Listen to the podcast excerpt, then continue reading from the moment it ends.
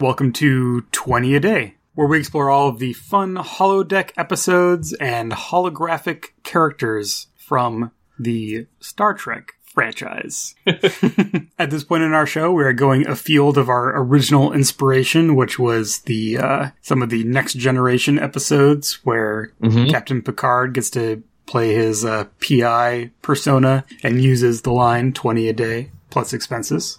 But in this episode, we're going forward to, uh, I mean, Next Generation always holds a special place in my heart, but in terms of a television show, uh, probably the best one and probably my favorite as a show, uh, an episode from Deep Space Nine. Yeah, I'm excited about it. Wait, um, should we say who we are? Oh, yes, I suppose. uh, I'm Nathan Paletta. I'm Epidai Ravishaw. And uh, yeah, we are here to talk about season seven, episode fifteen, Bada Bing, Bada Bang. Bada bang. This was a, I think, different in many ways from our last, uh, from from our typical Yeah. coverage. First of all, not a something terrible has gone wrong on the holodeck episode, which is, I think, the standard, uh, the standard fare for what we look at uh, in this show. Also, coming in the last se- season of D Space Nine, even though this is a mostly a standalone-ish episode, um, it really benefits from watching previous episodes and kind of knowing the ongoing storylines in the show. Yeah.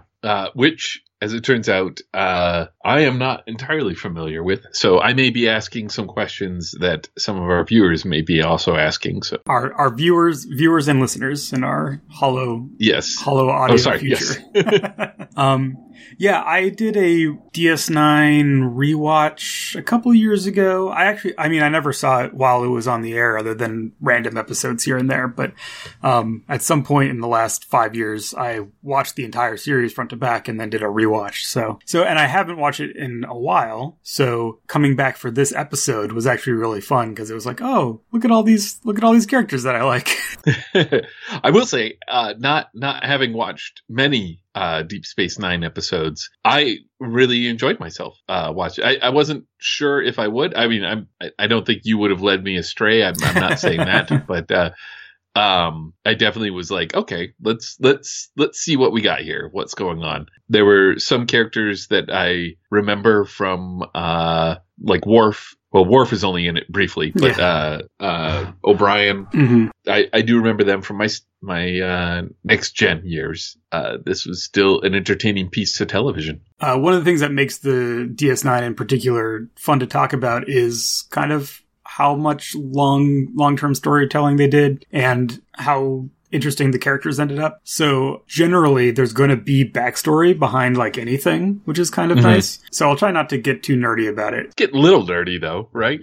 And I'm no by no means like an expert or whatever. I just like the show a lot, but. Um, I will try to limit my responses to your questions. Ah, yeah. Okay, I see what you're saying. is what I'm trying to say. Um, yeah, so this is uh, kind of towards the end of the last season. Um, I believe it's it's noted as kind of the last standalone episode before the like story arc that kind of wraps up the entire show. That kind of kicks in with the next episode. In the arc of the season, it's very much a little beat. Like a little like rest beat between some Yeah. pretty serious um, story storylines that involve the Dominion War and characters being traumatized and you know galactic space fights and and, and all the all the craziness. Um Gul Dukat becoming a proto evil god. Anyway uh it's a little refresher it's a little spritz of of something light and fun uh to break up all of that serious stuff. Uh this episode is written by uh, Ira Steven Behr and Hans Beimler um Beamler not sure how to say that name. Ira Steven Behr is basically the showrunner at this point. Um, he took over the show, I think, in the third season, um, and uh, wrote, you know, a number of the episodes. Uh, was producing the show, et cetera, et cetera. Uh, he got his start in television on a little show in the early '80s called Brett Maverick, Hey, featuring uh, friend friend of Twenty a Day James Garner yeah. uh, which is great. Um, The Memory Alpha entry notes that this is a idea that he'd had for a long time and kind of wanted to get into the show somewhere somehow, and it kind of finally all came together. Uh, the director is Michael uh, Ve- Vejar, who directed a lot of of uh, Deep Space Nine episodes, but also again earlier credits starting off in the 80s, directed episodes of both The Incredible Hulk Mm, and Magnum PI. yay. Uh, my my overall statement for this show for this particular episode is it is clearly made by a bunch of people who are just having as much fun as they can, Yeah. and that's the actors, and it's also I think in the production because there's some stuff that's very celebratory about the heist uh, that we're going to get to see. Uh, if I might, and this is a theme I probably will keep coming back to as I'm doing this because um, it reminds me in many ways of kind of like a traditional role playing game gone right. Yeah, hmm You know, uh, and I'm I'm apologizing right now to our listeners who don't have the context of that. I'll try to put that in context as we talk about it, but there are several hallmarks here of what's going on, uh, especially when we start talking about who Felix is, because Yeah. I need to know. Okay, I'm sorry. I just wanted to like put that out there as a prelude to where Oh, I'm sure. going to go with all this.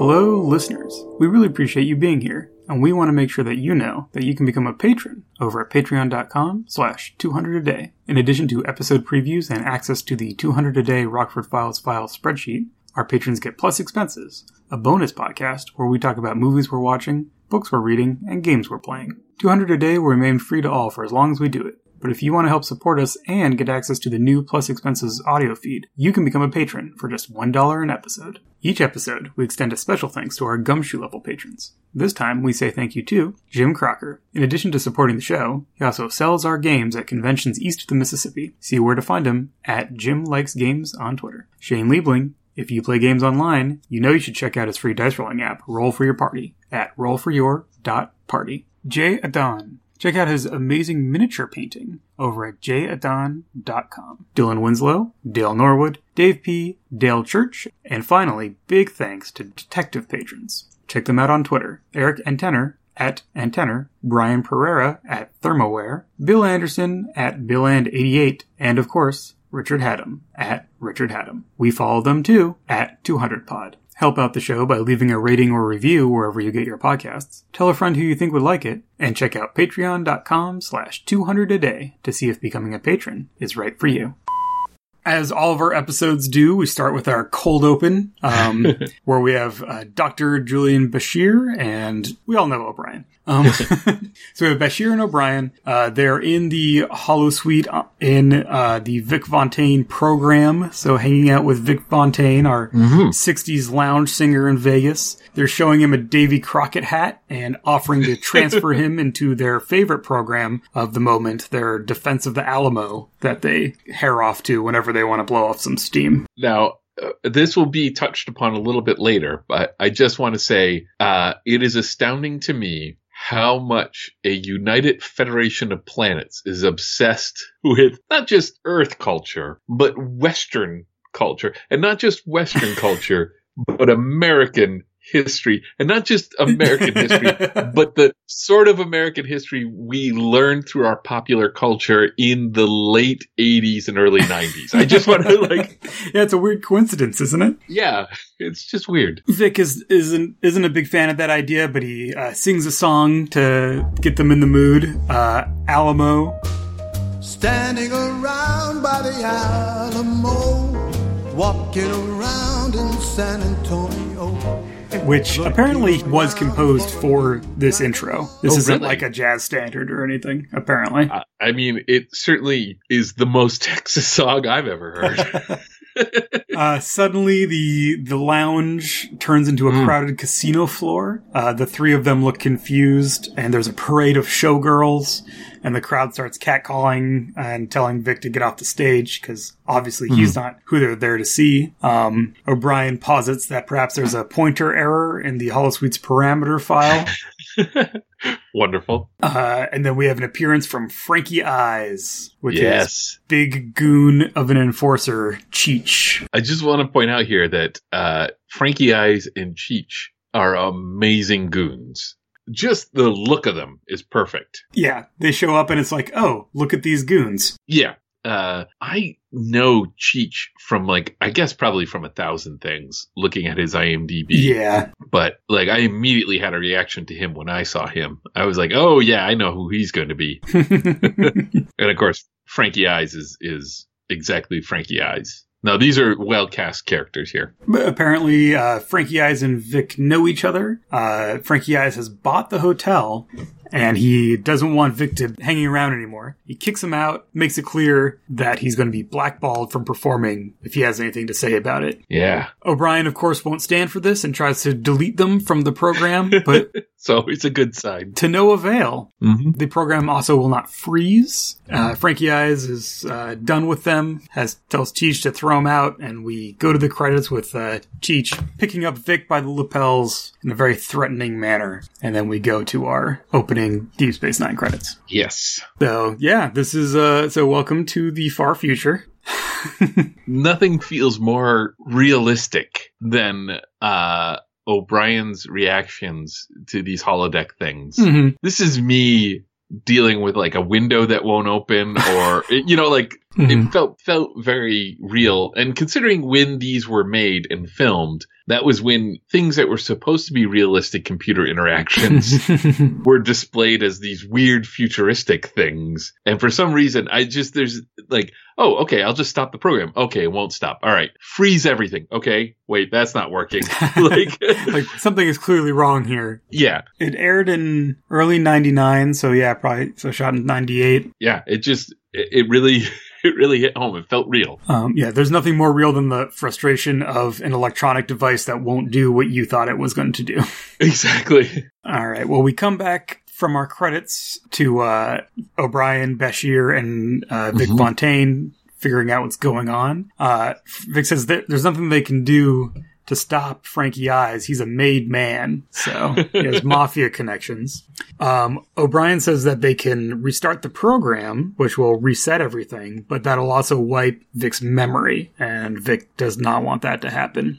Bashir knows, uh, apparently has the ability to talk to the guy who designed the program, someone named, was it Phoenix? Felix. So he's going to talk to him, and uh, Vic will stay out of Frankie Eyes' way while uh, our Starfleet officers try to solve this problem. This is the scene where I first realized that we are dealing with um, a role playing game. So I'm going to take the point of view that the Deep Space Nine crew are the player characters, Yes. and I can I'll make an argument for this aside from just the fact that they probably should be because they are the main cast. But um, I'll, and I'll make that argument a little bit later. But uh, this is a scene that happens in a lot of these games where a problem has shown up and there is a straightforward solution to the problem that they can't do. And they need to talk their way through why they can't do it and set the parameters, the, Right. the, the sort of the boundaries of how they can solve the problem. Because I think this is the scene where they realize they can't just shoot them with a phaser. yeah, they they say that in the next scene, but yeah, I was having flashbacks while watching this to like a thousand gaming sessions. Right, where that's right. like we PCs are having a discussion in front of the GM who occasionally jumps in as an NPC to explain to us why that solution wasn't going to work. yeah. and sort of lay out the boundaries of the puzzle we're about to solve. Mhm. And um, I appreciated it on, on the screen here. Yeah, and that plays out through the next scene also, all part of this one sequence. Um, there is a thing here where, uh, one of those things that is from an earlier episode. Uh, so O'Brien, Bashir, and Vic are all talking on the same level because Vic Fontaine is a self-aware hologram. Right. And that's something that came about earlier in the season. So this is differentiating him uh, from, you know, from, from like Professor Moriarty, who became self-aware Yeah. and that was a problem. Vic Fontaine is like kind of self-aware because it makes him more fun to interact with. My question about that is was there an episode where he was made self aware, or is that just been a, the nature of his program since the beginning? Um, off the top of my head, I don't remember that being an episode. Just looking it up real quick, he was Mhm. designed to be self-aware because, like, the guy Felix who designed him, like Bashir asked him to make a very uh, advanced hologram or whatever. Um, but there is an earlier episode which I assigned you as homework. Um, but our our listeners, Yes. you know, may also be familiar. Earlier in the season, there's an episode where um, where Nog, who we'll meet in a second, uh, comes back from from combat with an injury. Mhm. He had to have his leg replaced with a Prosthetic. a prosthetic. Um, and he's has some terrible PTSD, and he ends up kind of getting through that through hanging out in this hologram, in this holographic suite with Vic, with it running all the time. Uh, and so there's a, a plot point from that episode is that they end up leaving Vic's world running constantly. Unlike other holosuite programs where they only Yeah. come on when you go onto the holodeck, he goes to sleep. He has downtime. He like lives a real-time life. And so that's another reason why this is going to be such a problem. Right. And uh, why, why there's a time pressure on uh, the people who want to help Vic here. Right. Uh, and I, I, I do want to point out that constantly is 26 hours a day. 26 hours, yes. Yes. Yeah, so over uh, our next scene, we kind of meet more of our standard, our ensemble cast that is going to be in this episode. So Nog, who's the Ferengi ensign, um, who is now back on duty after having his terrible injury. Uh, he is not going to let this stand. Um, anyone who hurts Vic is going to answer to Nog because he owes him a lot, Yes. and that's from that earlier episode. We have a brief Worf appearance, um, who has no patience for holograms. Don't you like Vic? As a singer, I find him entertaining. But beyond that, I neither like him nor dislike him. He is a hologram, and therefore he does not exist. get that paycheck, uh, Worf. We will not see you in the rest of the episode. Uh, Bashir did talk to Felix, so uh, the GM got back to us about this particular Yes. point, which is that the program has this, they call it a jack in the box programmed into it, so a unforeseen wrench that is thrown into the works to keep it from getting boring for people interacting with it. Yeah. Um, so it's meant to be there. Therefore, it's not an anomaly that can be solved technologically. It has to be solved within the fiction of the holo- of the simulation. And that's where they talk about they can't just shoot him with a Yeah. phaser, uh, because that isn't part of the 1960s reality that Vic and Frankie Eyes and everyone is living in. Yeah. And same with anything happens to Vic, it's going to be permanent because his program's running in real time. So there's real danger to their friend. Uh, we have a drive by from Captain Sisko to see what's up and be like, hey, why are, why are you all worried about this hologram? Get back to work. But uh, O'Brien and Bashir are trying to figure out what's you know how to how to solve this problem. Nog definitely wants to be in because he wants to help. Uh, Kira is also in. Uh, Major Kira, who kind of you know runs the day to day of the station and is the Bajoran liaison or whatever her her position is at this point. Um, she has a line where she says that she and Odo both owe a lot to Vic, and that's from another earlier episode. Kira and Odo had this like long simmering romantic tension. Odo's the security chief of the station. He's the changeling. He's played by Rene Auberjonois, uh, R.I.P., who's one of his more memorable roles. Part of their delicate dance was ignoring the fact that they both felt that way, but they both told Vic because he's like a safe friend. And so he Yeah. engineered them talking to each other when they thought they were on like training dates with like a hologram of the other one to like practice how they could tell them how they feel. oh, I'm in for that episode. um, so yeah, so he essentially got them together. So this this characterizes some things because okay, when I watched this episode, I did not know that they were together, and we're gonna have a scene coming up where I'm like, "What is happening here?" and then there's a scene later, or it is mentioned that they're together later, and that, that's when I go, "Oh, okay, all of this is making sense now." But uh, this is good. This is like my notes are like everyone loves Vic yes. and it's good to know some of this history here. Not that I, will point out that the show does a great job of just telling you that. Like it's not like you need to know that to enjoy the episode because it's just very clear that everyone loves Vic. And also, Vic is played by um, James Darren, yeah. uh, who just like he's just likable. He's a he's a charismatic actor. Yeah, you just want to be like, oh yeah, I hang out with him in his lounge. Uh, which I otherwise would have no urge to hang out. Uh, Vic seems like a nice enough guy, and he's got a lovely voice. Um, we have a, a brief scene with Sisko and and and uh, Cassidy. They are together, I don't think they're married at this point. Doesn't matter. Long term stuff. Yeah. They're currently, you know, romantic partners. Um, on the station. Uh, she's not in Starfleet. She is a civilian. Uh, which again, I don't know if it really matters other than just she has a lot of candor with him. She makes it into Starfleet by the time the Orville comes around. I have not seen the Orville. Is she in that? Yeah, she is. She she plays a doctor in there. Uh, she's a great character, actually. Um, I like the Orville. It scratches a Star Trek Next Generation itch Sure. that I've been like looking for. Uh, I too, I am aware of who makes it, and there is a little bit of that all throughout it. But um, she was also on Castle. I don't know if you've ever watched Castle. I've heard of it. I've not watched it. She was the captain of the police there. Ah. Um, anyways, I like I like this actress a lot. Like uh, she plays roles where I'm like, oh, I like this character. So when I saw her, I was immediately like, oh, this is great. She's great. And also, this relationship is very interesting and goes through lots of twists and turns over the course of the series. Nice. as with all of these things. Um, this scene is here both to show us that Cassidy is also friends with Vic. Yeah. She's telling Sisko about like all the, you know, the problem and what everyone's trying to think of to um, help. He uh, doesn't seem very enthused.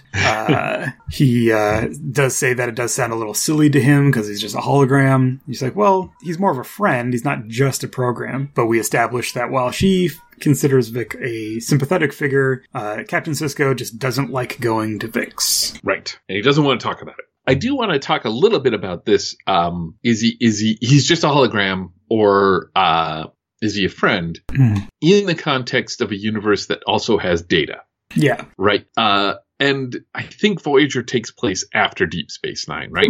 They're kind of contemporaneous. Okay. They overlapped when they were airing. I forget exactly how the time, the in fiction timeline works out. But we also have um, the uh, Doctor, uh, and I, I understand making an argument for uh, the audience's sake and whatnot. But I think it feels to me firmly established in Star Trek that programmed entities are entities. Mm-hmm. I, I feel like there may have needed to be some sort of classification or something where she could say, oh no, he is on this level, the same level where we treat data, the Yeah. same level, you know, um, and not the same level that we treat, say, the uh, computer that responds to voice commands. Right. Uh, it's it's an interesting thing to dive into because it is so completely constructed, and yet there's examples of creatures and people throughout uh, Star Trek that that fit in that category that you have to consider actual entities. There's there's a strain of that in Voyager in the later seasons where there's a whole kind of plot movement around holographic rights. Mm-hmm. The way that they present it as a issue is kind of exposing this like human bias kind of thing where Mhm. it's like okay you you know you have no problem at some point accepting that like data is a person Yeah, because he like walks around and has a body and can interact on that level. Yeah. But when you get to entities that are created out of photons, you don't even seem to realize how biased you're being mm-hmm. because we are self-aware, right? And then that's complicated by the fact that some aren't self-aware and some are. So then there's this whole thing. It's like, so does that mean that some holograms are slaves? Like, and that becomes an issue in Voyager that is handled, you know, better or worse depending on the episode and and and whatnot.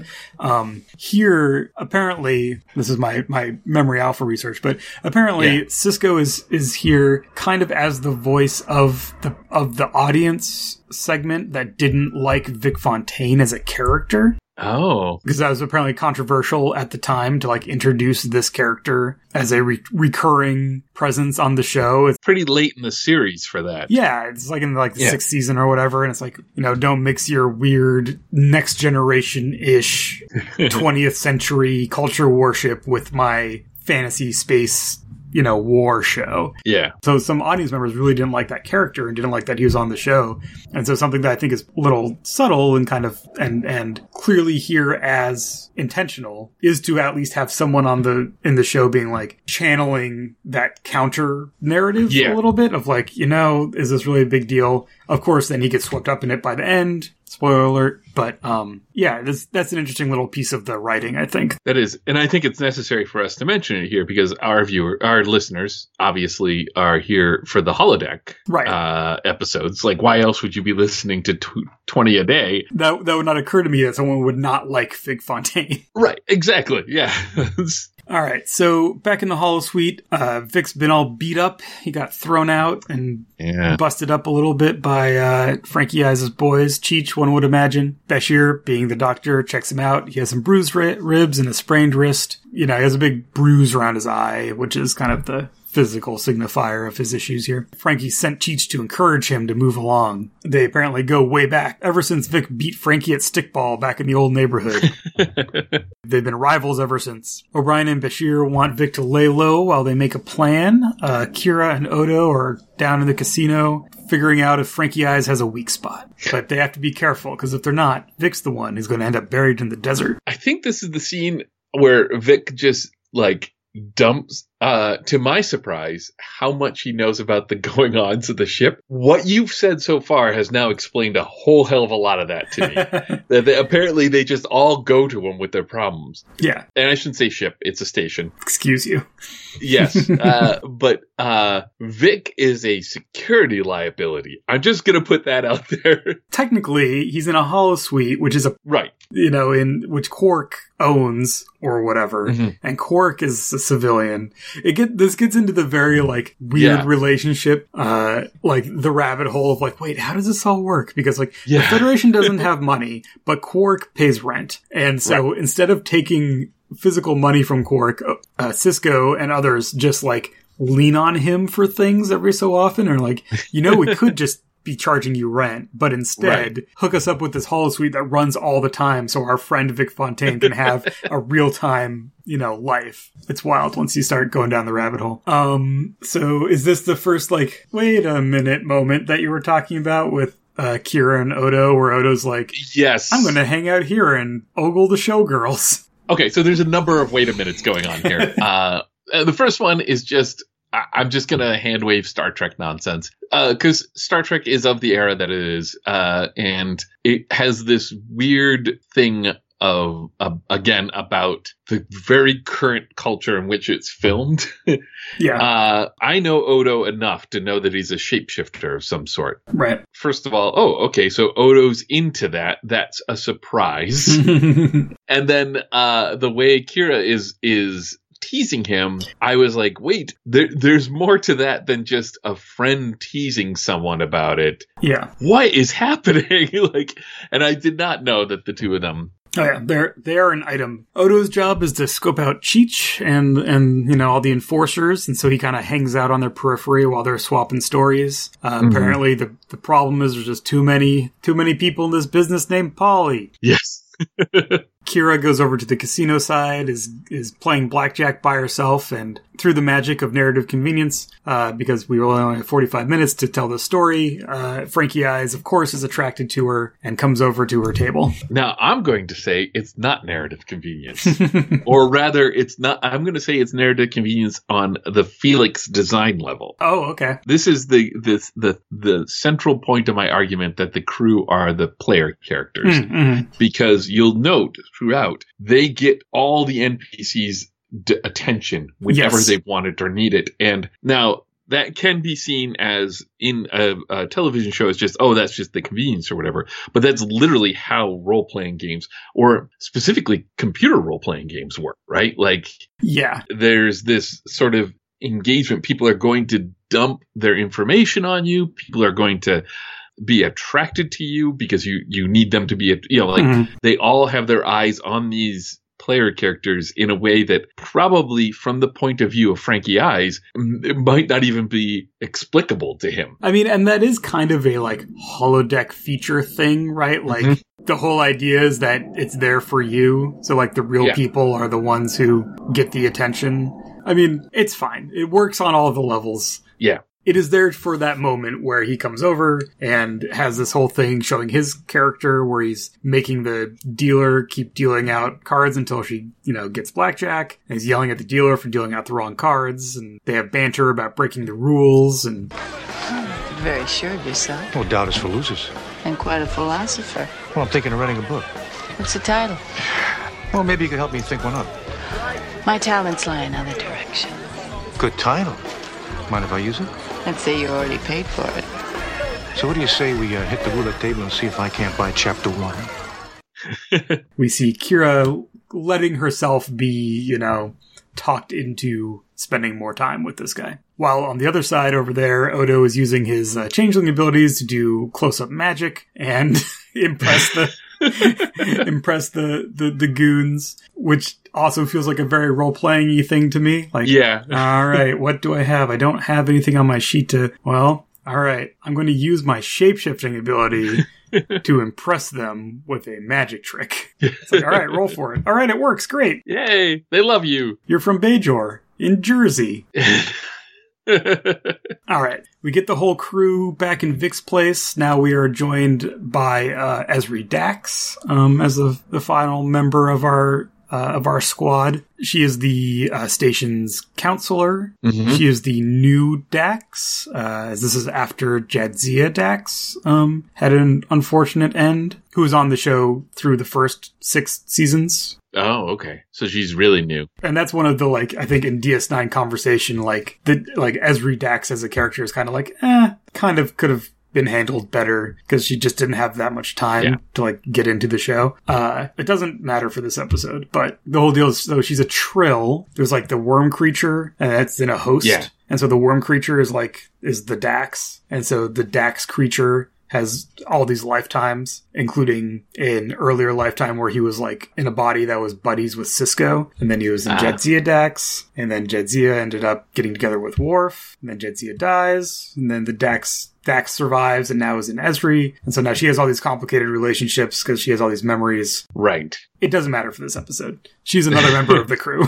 I knew probably Jadzia Dax, and I, I oh, a little bit about uh, that that it was a symbiote and had other lives and whatnot. During the the um, homework episode that I watched, that that we were like, wait a minute, what? Who is this person? Oh. And then it just kind of fell into place. Now, was Jadzia Dax also the like counselor, the the space station's counselor, or no, she was she was like a science, more of like a science officer. Okay, Um, so she was more in like the command structure. So that's part of the like Yeah. character drama is that Ezri has a different career. So once she Yeah. becomes Ezri Dax, like she doesn't just fit back in, you know, to the social structure. She's like yeah, she's also the you know the therapist, and then she's the one who's had the most trauma. So that is a difficult thing for her uh, sci-fi. sci-fi. Anyway, she's going to be part of our part of our crew as we go along. We get more parameters from talking to the GM. Um, Frankie Eyes was sent to buy this casino by Carl Zemo, who's a big, big Yeah. important mob guy. Uh, he's the one backing the venture. He's the one who has the cash. And so it's a simple operation. Frankie Eyes runs it. It brings in a cool million a month, and he se- sends a couple hundred thousand back to Zemo, tax free. Zemo's going to be coming to the hotel in six days to pick up that first payment and make sure that everything is, is going well. O'Brien asks what would happen if Zemo didn't get his skim. Of course, that would not go well for Frankie Eyes. So if you're thinking what I'm thinking, Bashir says that they just need to keep him from seeing that money. So Vic lays out all the obstacles that are going to make this difficult. Right. In addition to stealing from the mob is just a bad idea, uh, in a very uh, uh, Rockfordian move. if you're familiar with the 1970s detective show, The Rockford Files. Um, stealing from the mob is a bad idea. The money's in a safe in the count room. Uh, it's a locked safe. There's a guard outside the count room all day, and then there's the two count men inside when they're actually counting the money. And the crew's like, well, we will figure this out. We are a bunch of capable Starfleet officers, and you have given us a problem, right? Like, let us assemble our skills and knowledge and figure out a solution. My notes at this point are, include Do these people have a day job? and then uh, M's contribution, which is this episode should have been called Deep Space 11. Hmm. Yes, I mean, it is very much a Ocean's Eleven homage. Yeah. Pre the remake. So this is an hmm. homage to the original Ocean's Eleven, Yeah. which is very not like the remake. Oh, I watched it sometime earlier, like in the last year. It's worth watching. It is not the same. I have to check it out. Actually, Yeah, I think it was on Netflix when I watched it. But yes, so yeah, let me get this straight. You're going to knock over the casino and steal a cool million from the mob? You want your lounge back or not? Deal me in.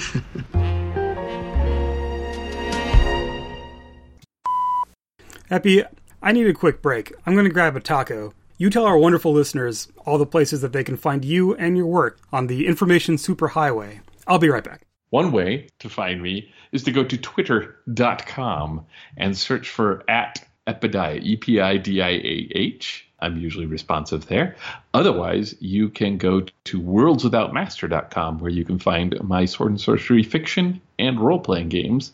And if you like role playing games, maybe you want to check out digathousandholes.com where uh, I publish all my other role playing games. Oh no, I dropped my calculator. Nathan, while I go pick up a spare, why don't you tell the good folks uh, where they can find you on the internet? In addition to this podcast, I also design and publish role playing games, including the Worldwide Wrestling Pro Wrestling role playing game, among many others. You can find links to all of my games and other projects at ndpdesign.com. And of course, you can find me on twitter.com at ndpaoletta. Looks like you're back. You you ready to continue the arithmetic analysis for this episode there, Happy? I'm back. I have my DM42 with me, and I'm ready to get in, dig down into Rockford's books again. Hmm. All right, well, I'm done with this delicious avocado taco. Well, let's get back to the show then. Cut to Frankie Eyes pouring out a bunch of cash for the countmen. Uh, Kira is with him. She has now got apparently gotten into the position of being his uh, lady companion. Oh my god, is she vamping? It's amazing. She is having so much fun. yeah, yes. I, I, I mean, like, probably the actors are having fun, but you can see that the characters are having fun doing this, right? Like, this is, they're not calling it this, but they're like, we're going to LARP. yeah, We're going to take a little time and we're just going to LARP this zany situation here. Uh, where there's something like a friend's life on the line. it's not that there aren't stakes because there are, but Yeah. there is a little bit of the sense of like the worst case scenario here is that like our hologram friend is going to get into trouble, is going to like have something terrible happen. Right. if that happens, we could just reset the program. Like, yeah, his memory's gone, but we'll have him back, right? Like, there's stakes, but they're not at the level of like Dominion War, like the station's gonna get destroyed, changelings are infiltrating our government. Like, those are the stakes this crew usually is dealing with. So Yes. I feel like this is a little bit like, yeah, we can have a little fun with this. Um, Frankie Eyes is trying to really uh, coming on strong to Kira, telling her there's more of that cash, more cash where that came from, etc. Uh, Kasidy is outside the count room playing the slots and making friends with the guard who hangs out there, telling him that you know clearly he must have played football and trying to you know connecting with him on his fictional background level. Then we cut to Cheech uh, hitting a hapless uh, employee in the face with a cheesesteak, which cracked me up. you call this a cheesesteak? I wouldn't feed this to my parole officer. yes. Odo interrupts, introducing Ezri as a friend of his that needs a job, and uh, Cheech, who clearly is taken with her uh, with her cuteness, uh, agrees that sure she can go ahead and be gainfully employed there as a waitress. Calls Odo Stretch. Yeah. Okay. So let's talk about this line of dialogue for a second. I don't know if I've recorded this exactly. Thanks, Cheech. I owe you one. Ah, don't mention it, Stretch. Maybe one of these days you'll show me that, uh, you know. Show him what? I think I fill, filled in, at least in my head, like show me one of those tricks. Maybe uh, that could be, but it felt to me like a weird sexual innuendo that I was like, "What is going on here?" Uh, but go on. Uh, then Vic interrupts. He wants to see Frankie. He's coming to him on bended knee. I can't get a job in this town. Uh, You know, how can we talk this out? How can I make it right? Uh, Frankie wants nothing to do with him, but he says that he knows some high rollers. He can bring in some big, you know, some some big players to come drop money at the casino. Yeah. Kira helps this along by kind of encouraging Frankie to be like, hey, just, you know, tired of listening to this. Just let him say what he has to say and get out of here. Helping his story by playing him off, right? Mm-hmm. And Frankie's like, all right, fine. If you bring in a couple plebes, then we'll talk. Vic offers to buy him a drink. He says, I don't drink with losers. this is another moment where, uh, again, I think that the it's shown that the the programs are designed to find the crew at least interesting, if not attractive, Mhm. throughout. Right, like that's just the the the the situation Mhm. that you're going to have if you walk into a holodeck, whoever you are. You don't have to be command crew. This whole thing could have been solved by non-command crew, but we'll get into that in like the next scene, I think. So our next scene is uh, Cassie and Sisko again, where Cassie's kind of explaining this plan and talking about all the things they're doing, and Sisko's still kind of uh, incredulous. He's like, "So my entire senior staff is part of uh, quote this Yes. nonsense." And Kasidy uh, comes back with, "Well, he's still a friend, and you help your friends." And we finally kind of get to the nut of why Sisko Yeah. is not into this. Um, it's not about Vic Fontaine as a as a person, as a character. You really want to know what my problem is? I'll tell you. Las Vegas, 1962, that's my problem. In 1962, black people weren't very welcome there. Oh, sure, they could be performers or janitors, but customers never. Maybe that's the way it was in the real Vegas, but that is not the way it is at Vic's. I have never felt uncomfortable there, and neither has Jake. But don't you see? That's the lie. In 1962, the civil rights movement was still in its infancy. It wasn't an easy time for our people, and I'm not going to pretend that it was. Baby, I know that Vic's isn't a totally accurate representation of the way things were, but it isn't meant to be. It shows us the way things could have been, the way they should have been. We cannot ignore the truth about the past. Going to Vic's isn't going to make us forget who we are or where we came from. What it does is reminds us that we are no longer bound by any limitations, except the ones we impose on ourselves. So this is another thing that Deep Space Nine cared about, which was Yeah. the relationship that people in the future would have with a past that they have transcended, right? So Yeah. Sisko and Kasidy as black people in a future that theoretically has transcended racial issues have different relationships with the past for their people. And that's super interesting and something I'd completely forgotten was in this episode. Yeah, it's just like it's the smallest bit of this episode, uh, which uh, it sort of has to be because the episode is is like you were talking about earlier. It's a beat between the heavy stuff, Mhm. but it doesn't just let it drop. It doesn't just be like uh, we're just we're going to ignore it. I, I, no, I really enjoyed this bit here I- uh, as a let's acknowledge the problem here that this is not this is ahistorical. and it's and it's still relevant to you know stuff that we like that we do right Mhm. like it, this is a Yeah. relevant conversation continually where it's like when you're doing stuff that's set in the past that's about issues that are still relevant what's the responsibility of the creator in portraying how things quote actually were in heightening certain things or in presenting as cassidy says a version that it should have been Right. there's different values of, of presenting uh, historical material in those different ways, and uh, it's uh, something that we all have to grapple with if we're interested in making those kinds of fiction. So I'm glad it was here to put a little like to put, if nothing else, a little flag here saying, "Hey, as writers of a show that have now written written a a setting that is in the recent past." And that's Yeah. flagged here as like something that is um, a choice that was made and not just a thoughtless piece of dressing, I guess. I don't know. Mhm. It's the show does a lot of that. So it's nice to see that in this later episode. And then I think plot wise, this is important because we see Sisko listening to Kasidy and thinking about what she, about her version of why this is important. Yeah. So we then get back to the caper where the crew blackboard with the plan chalked on it in Vic's apartment. They're talking about how they just need one more role. Uh, Worf's not going to do it. Uh, Quark it wouldn't do it. He sees Vic as competition. We need someone to command attention at the craps table, be a big distraction, or the whole plan's going to fall apart. And of course, then we enter Captain Sisko. Captain on deck. So we now get the classic. All right, let's go over the plan one more time. Yeah. With a great line, far be it from me to tell Starfleet officers how to do their job. yeah.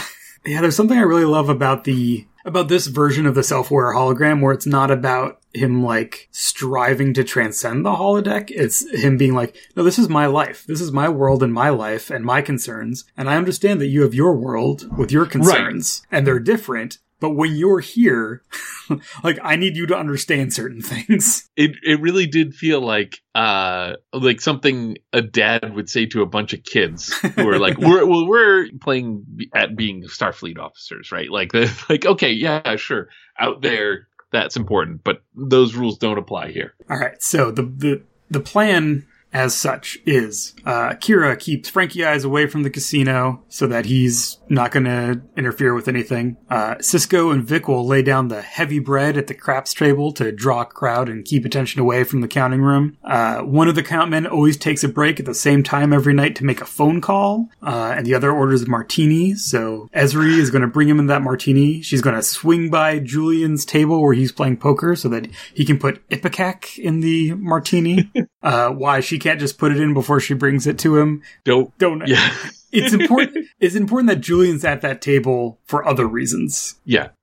for the plot, but yes, in this moment, it's like okay, but and a little bit of it's like all right, how, everyone needs to be involved. Yeah, right? every PC needs something here. That's the yeah. If if Julian's player hadn't showed up that week, it would have Yeah. been fine.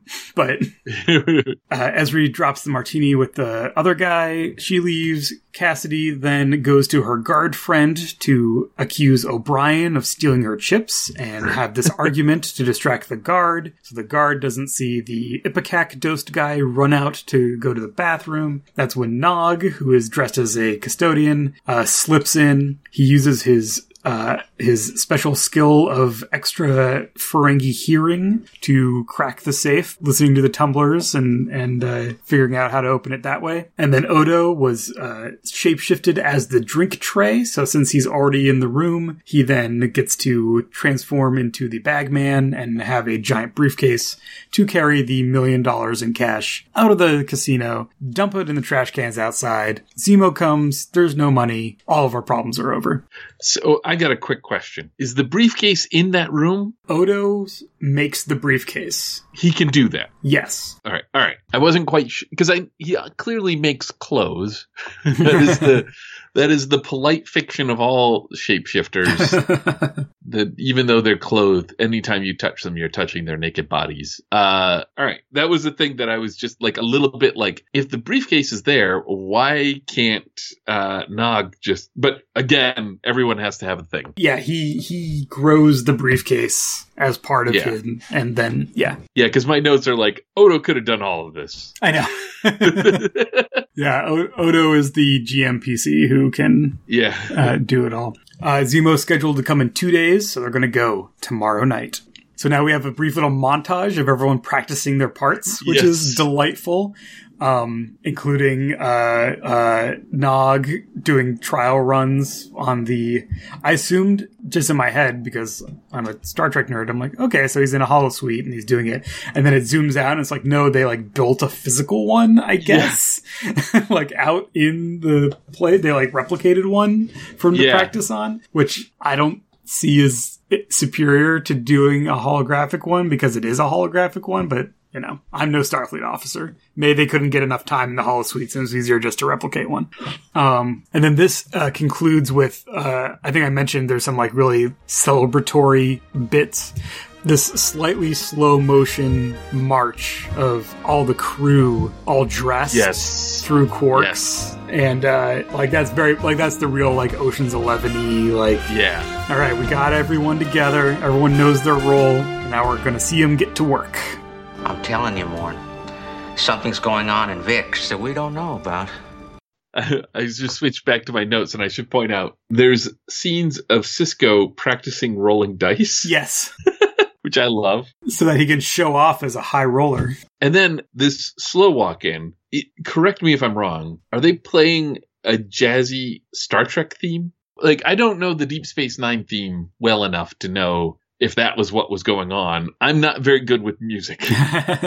like it was jazzy, but it certainly felt that like hopeful Star Trek exploration style that I, I was like, yeah, I'm digging this. I would dig a whole show based on this theme. All right, our caper begins. Of course, everything goes according to plan, right? Yes, of course.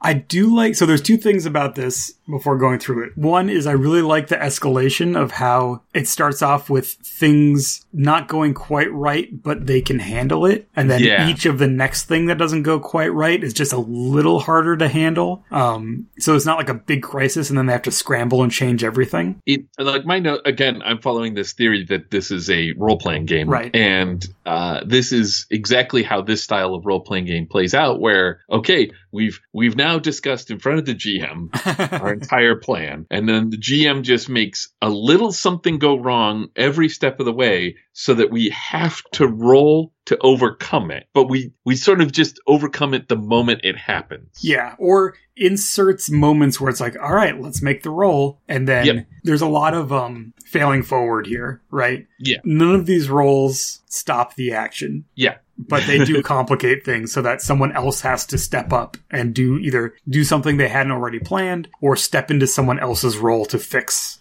a problem. quite often I feel like in these sorts of games, these things happen, and then we're just waiting for a thing to happen to feel like it's big enough to have said we did it. And that thing happens in this, but clearly, you know, this is a written thing, so it was they were leading to it, but it's it still follows that same pattern. Hmm. Like we're like we're just going to make these things go wrong until we feel like we've done enough things going wrong and the solution some solution to one of them is is just the right note to end it Well, all and on. also it's where everyone's had a chance to do a thing. yes yes we're going to take turns Yeah, Do, do, we're going do. around the table. Everyone has a chance to do a thing. Then we wrap it up. Um, so yeah, so the caper begins. Um, oh, another thing I was going to say is there's a moment where I'm like, like in a longer form thing, like if this was a movie or if we were starting the episode kind of without a bunch of setup and we're just like in it at the very beginning, like already kind of almost here. There, there is an opportunity for the big twist where now they have to come up with a completely new solution that I kind of was looking for, and then it doesn't happen. Yeah. I'm like, oh right, because there's only five minutes left in this episode. Like, yeah yeah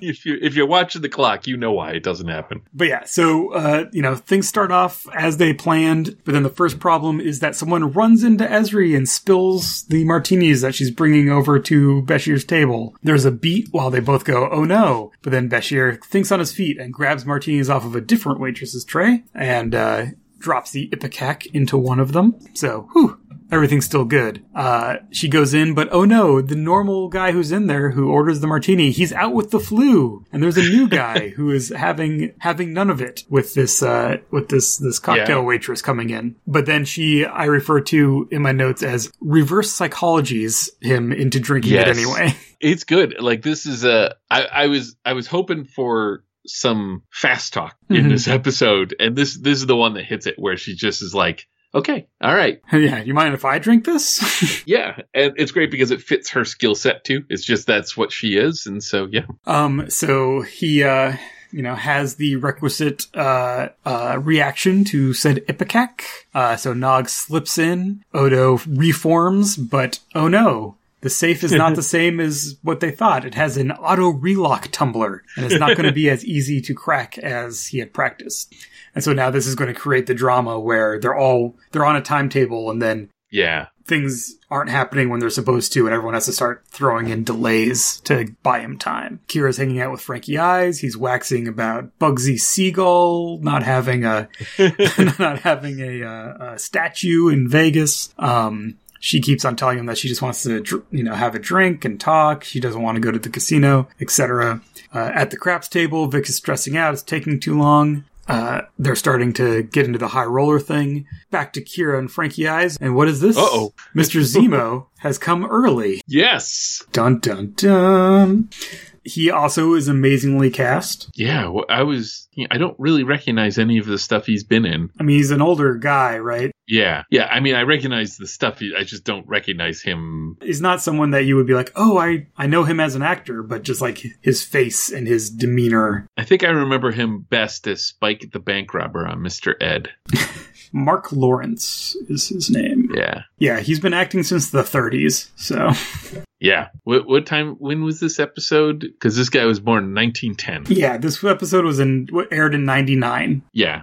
So 80, 88, 89 years Mhm. old. Oh, and he was in Newsies. So Ah. there you go. Anyhow, uh, Carl Zemo he doesn't want to drink. He wants his money. Yeah. Uh, Kira tries to distract him with her feminine wiles and is totally shot down, which is Yes. kind of amazing. It's a great honor to meet you. I know. Frankie has told me so much about you. Frankie. Yeah. The money, Frankie. Right this way. Let's go. Come on. Yes. Running out of time, uh, Bashir sees the count man leaving uh, leaving the phone um, to head back to the counting room. So a couple things here. First of all, I think this was in the uh, in the run through, but he orders his martini stirred, not shaken, and that is Yes. a in joke reference because he's obsessed with James Bond and spy things. So he has spy programs where he is cast Ah. as the Bond figure. He orders his martini stirred, not shaken. Yes. Okay. Um, also, I really appreciate this that we, when we go back to him, we see his poker hand, which is Oh, a full yes. house, and then he folds on it because he has to go intercept the guy, and it's like, oh, Queen's over eight. Queens of Rates, yeah. Uh, tells him that Frankie Eyes wants to see him out back, and if he didn't do anything wrong, then he doesn't have anything to worry about. Mm-mm. So that gets him from going back to the count room. Then Vic goes to inter- intercept Zemo and delay them. But his play is that he goes Yeah. to the woman that's with him and is like, "Hey, remember that great time we had in Yeah. uh, in Miami or whatever?" So he's just just playing for time. So this is this is one of my favorite tropes, and that is the uh, desperate drawing of a punch for a distraction. Right?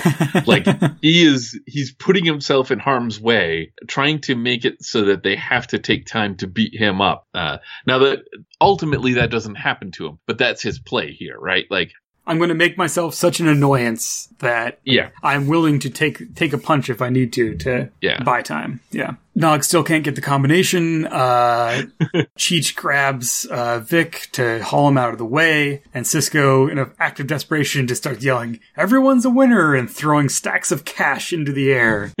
this, of course, causes a commotion with all of the holographic casino patrons crawling all over each other to collect all this free money that's raining all over the place. Um, and this does buy enough time for Nog to finally get the combination, yes, and Odo starts shoveling money into his into his skin. yeah, his Odo box. Uh, so this whole time, uh, Kasidy has been uh, distracting the guard by calling him over, you know, by accusing O'Brien of stealing her her chips. Um, so his back has been turned while Nog went in and, and everything. Uh, he's finally had enough. He's like, "All right, I can't leave my post." Charlie, strip search. This is another in a long line of indignities that poor Miles O'Brien is subjected to over the course of his tenure in, in Starfleet.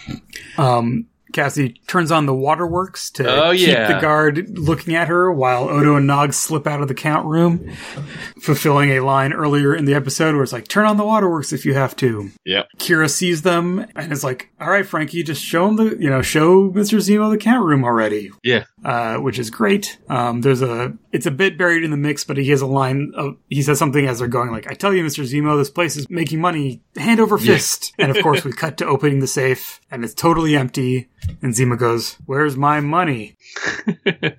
then we have the celebratory ending shot where uh, Frankie and Cheech are being walked out of the casino by Mr. Zemo's goons with hands on their guns, obviously taking them out to execute them. Yeah. Seems rough. And all of our crew is posted up at the bar, so they all turn to watch them one by one. So we see each of their faces, turn to uh, watch the slow mo procession of doom. Um, and then as they walk out the front door, the holosuite resets, the casino's gone, and they're just back to Vic's lounge. There's a fun moment in there where you see the dancers, uh, whatever they're doing, they're they're making finger guns oh, I missed that. just to let you know that somebody's going to get executed here. Poor Frankie. Thankfully, it resets before they have. I think they have time to Yeah. actually perform said executions. So, um, Yeah. Uh, so the the crew is there. They are victorious. Uh, they toast. Um, Vic's toast is to the best friends a hologram ever had. Yes. And then he invites Captain Sisko up to join him in a duet of "The Best Is Yet to Come." This is what I was waiting for. Some Avery Brooks vocals here. Out of the tree of life, I just picked me a plum. You came along and everything started to hum. And that's the end of the episode. Uh, yeah, I think I, my last note here is ending on a musical number. Now that's classy. The best is yet to come, and babe, won't it be fine? So that yeah, that was a lot of fun. I'm definitely going to. I mean, now that I've got the time, I'm going to put some Deep Space Nine in the rotation. Um, oh no, now I remember. I was going to do it when I reached a certain season of Voyager. Next Gen. I was going to wait till the certain season of Next Gen when Deep Space Nine was contemporaneous with it. But yeah, uh, that was that was a lot of fun. Yeah. So this was our our heist episode. Yes. so distinct from our PI and our like gaining self awareness monster um, that we've considered in the past. So uh, you got Vic Fontaine, Mm-hmm. and, and you also have a ship's counselor. Mhm. Is one of them redundant? Well, as we learned in that earlier episode with Nog, uh, Ezri outranks him, Oh, outranks Fontaine, so she has authority vested by Starfleet. Yes. Uh, yeah, I mean, they're obviously they're they're filling different roles. I would say, as Vic is more of an entertainer and more of a f- shoulder to cry on versus a Right. mental health professional. Um, but yeah, I mean, when you get right down to it, this uh, this episode is a is a story of friendship. Yeah, it was good. We we made jokes about their scheme, their Yeah. plan, um, being like you know just in line with how that would happen in a role playing game where you wanted to make sure every player character had a chance to do something and had their moment to shine and and all of that, uh, but not like too thought out. Uh, as far as like, no, it absolutely has to be this at this moment. Otherwise, you know, the, the, there's like layers of constraints here Mhm. there's the 1960s uh, lounge act dealing with the mob layer of constraint. There's the we're Starfleet. Yeah, like there's all these uh, things that just kind of distract you as the audience from really caring too much about how well it fit together that way. And You don't really have the sense of like, oh, this could all go terribly wrong. right, right. I mean, like with most Star Trek episodes, you don't really have the sense that like something bad is going to happen to these characters. I mean, Yeah. Deep Space Nine does do that more than other series does, but you usually can tell from the tone of an episode, and this clearly is Yeah. not one of those episodes. Uh, I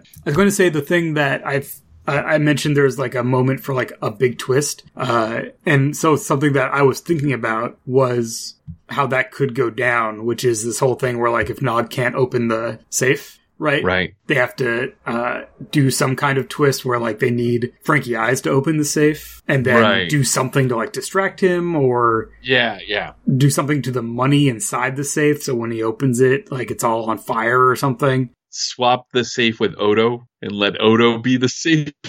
Odo could just get into the safe, right? He's liquid. Yeah. Like he's so he could just like go in through the cracks and do that. But whatever, it's fine. We Yeah, needed yeah. Nog to do Nog's thing. Um yeah it furthers my understanding of holodeck uh not technology because you'll Mhm. never understand that culture i guess is what i'm thinking of i think we've talked about this in previous episodes of 20 a day okay so there's kira and odo they show up and kira has this like oh okay i see what you're here for or whatever but then kira is totally vamping i don't for a moment think that frankie eyes is is her type Mhm. but like she is in it to seduce him yeah. you get the feeling that that is probably the game that's played uh, with a holodeck, right? Well, I think there is every so often there's a, a reference to like, oh, you do you two want to spend some time in my holosuites or whatever? But like, Yeah. on Deep Space Nine in Quark's privately run holosuites, clearly they are there for adult Yeah. entertainment in addition to all the other things that people do in Holosuites. And it's kind of a polite fiction that people like go there to Bashir and and O'Brien are kind of weird in the fact that they have these like really elaborate like fantasy war scenarios that they like go like defend the Alamo or they go like Yeah. sail with the Vikings and stuff like that or they they're World War II pilots. it's like Mm, yeah, well, you two are, are have the free time to build these elaborate things and Yes. go do them because you're buds, and this is what you do with your downtime.